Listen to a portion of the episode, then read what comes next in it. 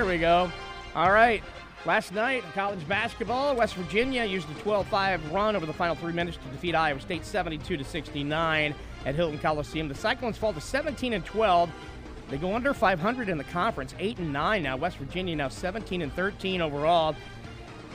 Gabe Kalscheur got a layup with 3.51 to go to put the Cyclones up 64 60 heading into the final media timeout with 3.38 remaining. Out, out of the break, the West Virginia went on a 9 0 run to grab control of the game, and the Mountaineers salted it away the rest of the game. Kalscheur scored a season high 26 points despite being in foul trouble much of the contest. The senior connected on 5 of 8, but from beyond the arc. Kalscheur says he gave it all he had against West Virginia. Relentlessness, that know of like I'm the best shooter out here. I mean, I always go into every game, but I mean, I had a little extra fuel with senior night, knowing that I was going to give everything I had, um, no matter win or loss. So um, just knowing that and putting it all on the floor, I think that definitely helped. And just having that the fan base just um, support me and uh, push me through through the whole game uh, was amazing. And Iowa State closes off the regular season Saturday at Baylor. 11 a.m. is tip time on that game. Also, yesterday in high school basketball, the state tournament for girls basketball started. Class 3A last night and late yesterday afternoon. Estherville Lincoln Central upset by the number eight seed Vinton Shellsburg. So there you go. It can happen. Number eight uh, again over a number one seed, 54 to 46.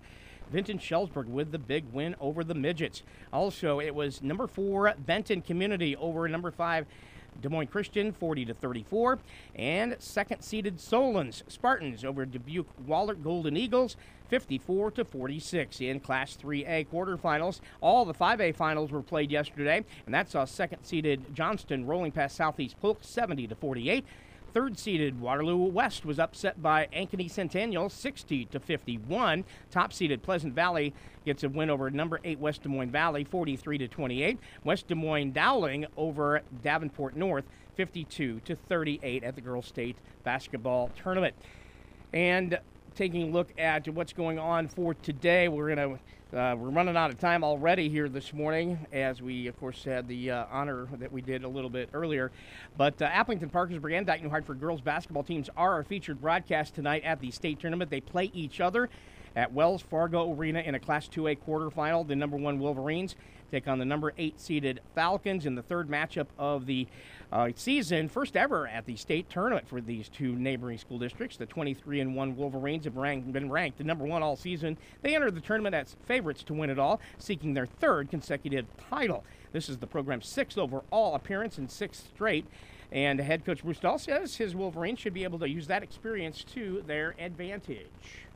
Ever since I've been here, the kids have just taken it pretty seriously and and have done their best. And you know that's all you can ask for is that they do their best, and and they have done that and have gotten a lot of rewards the last five six years.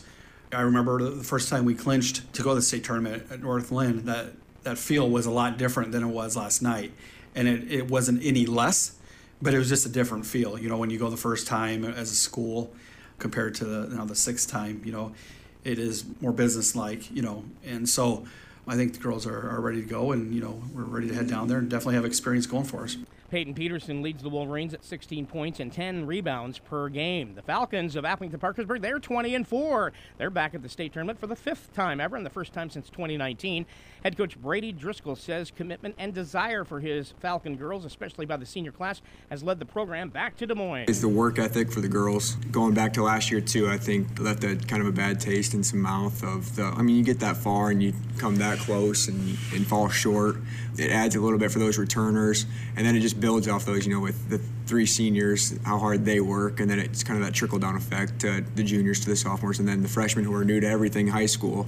Okay, this is how it's supposed to be. This is how the seniors do it. This is how we're supposed to do it. And when you have good senior leadership like that, they know what to do and how to follow, and then hopefully that's how you build your program. Is the work ethic they put in the summer was big time. Aplington Parkersburg is among the better defensive teams in the state tournament field, ranking fourth in points against and second in steals and blocks per game. Ellen Waller leads the squad with 15 points per game, and Kennedy Lind by Har has the most blocked shots in the field with 79. Dayton Hartford did sweep the regular season series against AP and has won 10 straight against the Falcons. It's the first postseason meeting since a regional semifinal in 2021. The game will air live tonight. If you want to tune that in, tune it in right here with Radio on the Go. 98.9 KQCR has the broadcast broadcast. Pregame coverage at 6:15 with John Mowinkle and opening tip-off scheduled for 6:45 inside Wells Fargo Arena. Of course, tomorrow afternoon the West Fork women will take the court down at Wells Fargo, and we'll have that on KLMJ. Today at the state tournament, some other games going on. Class 3A quarterfinal, one other game to be played uh, compared to the other three last night. West Marshall, third seeded, up against sixth seeded Sioux Center at 10 a.m. That'll be followed by the 4A quarterfinals. Dallas Center Grimes battling Glenwood. The Ballard Bombers will be playing Decorah's Vikings.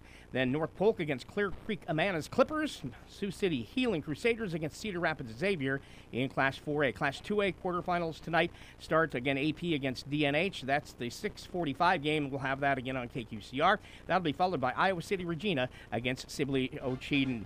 And a college basketball game tonight. The Iowa Hawkeyes hope to continue their magic run here toward the end of the season. They are at Indiana tonight. The Hawkeye men tip it off at Bloomington at 6 p.m. That'll do it for Radio on the Go Sports here on KLMJ. Once again, thanks to Craig and Kathy Donnelly.